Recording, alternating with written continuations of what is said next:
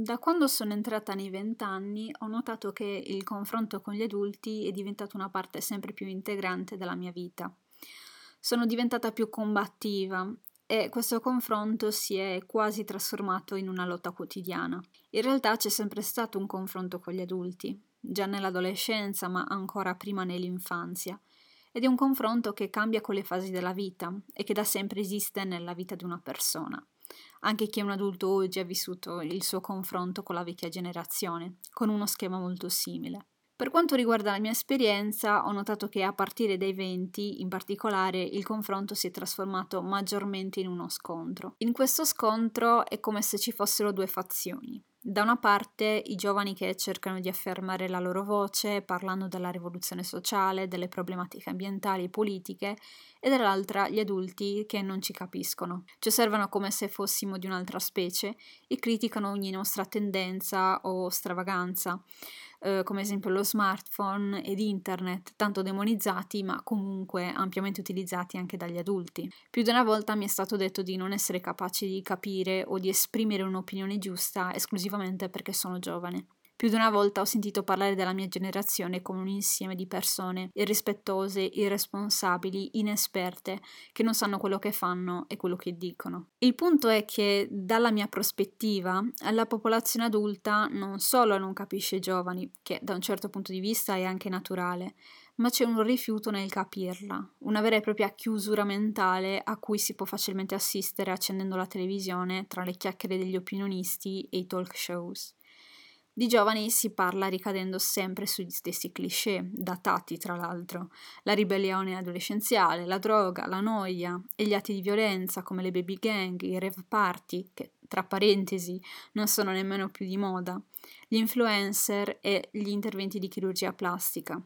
In televisione sono preoccupati perché sempre meno giovani guardano la televisione, forse perché sempre più giovani non si sentono rappresentati dall'immagine che viene trasmessa e percepita. Anche i giornali fanno la loro parte, con gli articoli su giovani disoccupati che preferiscono la disoccupazione ad un lavoro in panetteria per millecento euro al mese senza però approfondire gli accordi di contratto e le condizioni di lavoro che i datori propongono.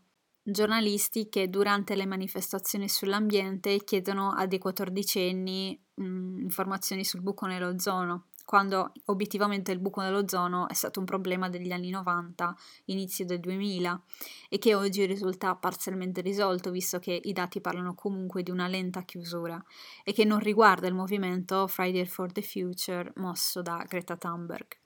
Dentro al mirino dei media ci sono anche gli influencer, rappresentazione della gioventù che vuole un lavoro facile e fare soldi facilmente, giovani senza abilità e talento. Che possano piacere o no, comunque eh, gli influencer, così come altre neoprofessioni che nascono dal web e dall'internet, sono delle professioni che, seppure in apparenza facili ed accessibili a tutti, perché di base non richiedono un titolo di studio, non escludono comunque le abilità che una persona deve avere, come il social marketing e le intuizioni che possono funzionare per un'audience specifica. Il ritratto della maggior parte dei media, insomma, è di una generazione cresciuta male, svogliata e disinteressata per la realtà che la circonda, ipnotizzata davanti agli smartphone, incapace di relazionarsi e sempre più sola. Un ritratto devastante, avvolto dalla negatività di un futuro altrettanto negativo. Essendo nata dopo il millenovecentonovantacinque, faccio parte della generazione Z, successiva a quella dei Millennials, che sono i nati tra il millenovecentottantasette e appunto il novantacinque. Il giornale americano Newsweek, per il suo numero di giugno del duemiladiciannove, ha dedicato alla sua copertina un articolo completo sulla generazione Z, quella che attualmente sta uscendo dai college per entrare nel mondo del lavoro. La generazione Z è quella che è già avanti ai nativi digitali, perché siamo abituati a cinque schermi differenti, tra computer, tablet, smartphone, lettori ebook e televisione. Secondo chi ci sta studiando, la nostra generazione è caratterizzata da persone caratterialmente più pragmatiche e caute, con una visione chiara del futuro e altamente interessate all'economia. Abbiamo vissuto il collasso finanziario del duemilanove e quindi molti di noi hanno assistito alla perdita del lavoro dei genitori, conoscono l'instabilità economica, l'insicurezza che questa può portare alla vita quotidiana. La maggior parte dei giovani che è iscritto all'università ha scelto il suo indirizzo con un ideale ben preciso di futuro personale. La sicurezza nel lavoro, la stabilità e la consapevolezza delle proprie capacità sono alla base della nostra ricerca personale. Il futuro rimane comunque incerto, portando già dall'adolescenza a fenomeni di ansia e depressione. Infatti, secondo alcuni dati statistici, un adolescente su sei risulta avere problemi di ansia. La salute mentale, infatti, è uno dei temi più ricorrenti e persistenti nella generazione Z. Alla base dello stress giovanile ci sarebbero le problematiche del mondo moderno, il clima, la politica, le divisioni e la discriminazione. Una delle cause di depressione è l'incapacità di adattarsi ai cambiamenti imposti dallo sviluppo tecnologico e di trend culturali. Risultiamo maggiormente multitasking, alla ricerca di nuove capacità. Internet infatti non viene utilizzato solo come mezzo di comunicazione o di valorizzazione tramite likes. Internet è la fonte da cui ricavare nuove informazioni e competenze.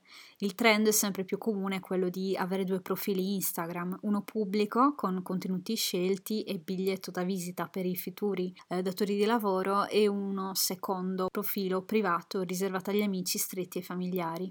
Secondo il Newsweek siamo anche la nuova generazione occupata nel sociale, con le lotte per l'uguaglianza, l'interesse per la politica e le crisi ambientali.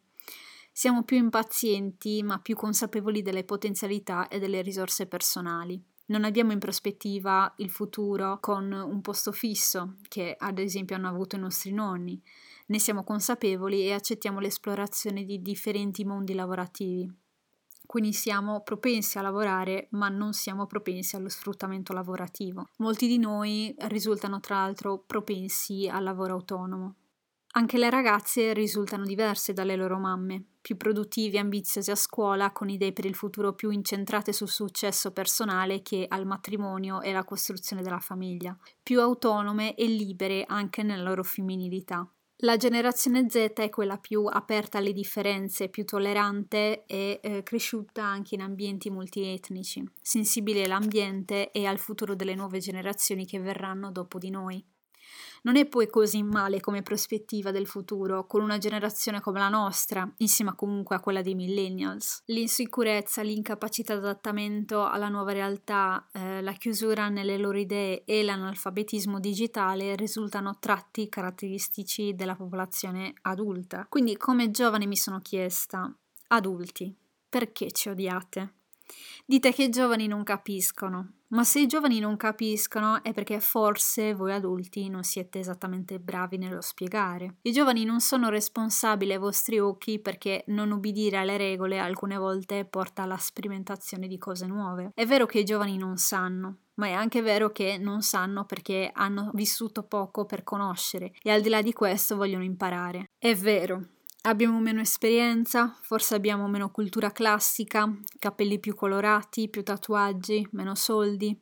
Ma se il mondo è così insicuro e fragile, è perché chi l'ha avuto in mano prima di noi l'ha fatto sfruttandolo senza prendersene cura. Privarci della sicurezza personale, della fiducia nell'umanità o della libertà di sognare, perché voi non ci siete riusciti in passato, perché la vita è difficile e complicata, non è un aiuto per creare una generazione futura forte e sicura di sé. Non Non chiedeteci di accontentarci quando potremmo andare oltre i limiti. Le generazioni che nascono sono lo specchio delle generazioni che ci sono state. Di base lottiamo contro i vostri errori, quindi adulti, perché ci odiate? Perché invece di osservarci dall'alto non chiudete il vostro Facebook per un'ora e non venite ad ascoltare quello che abbiamo da dire?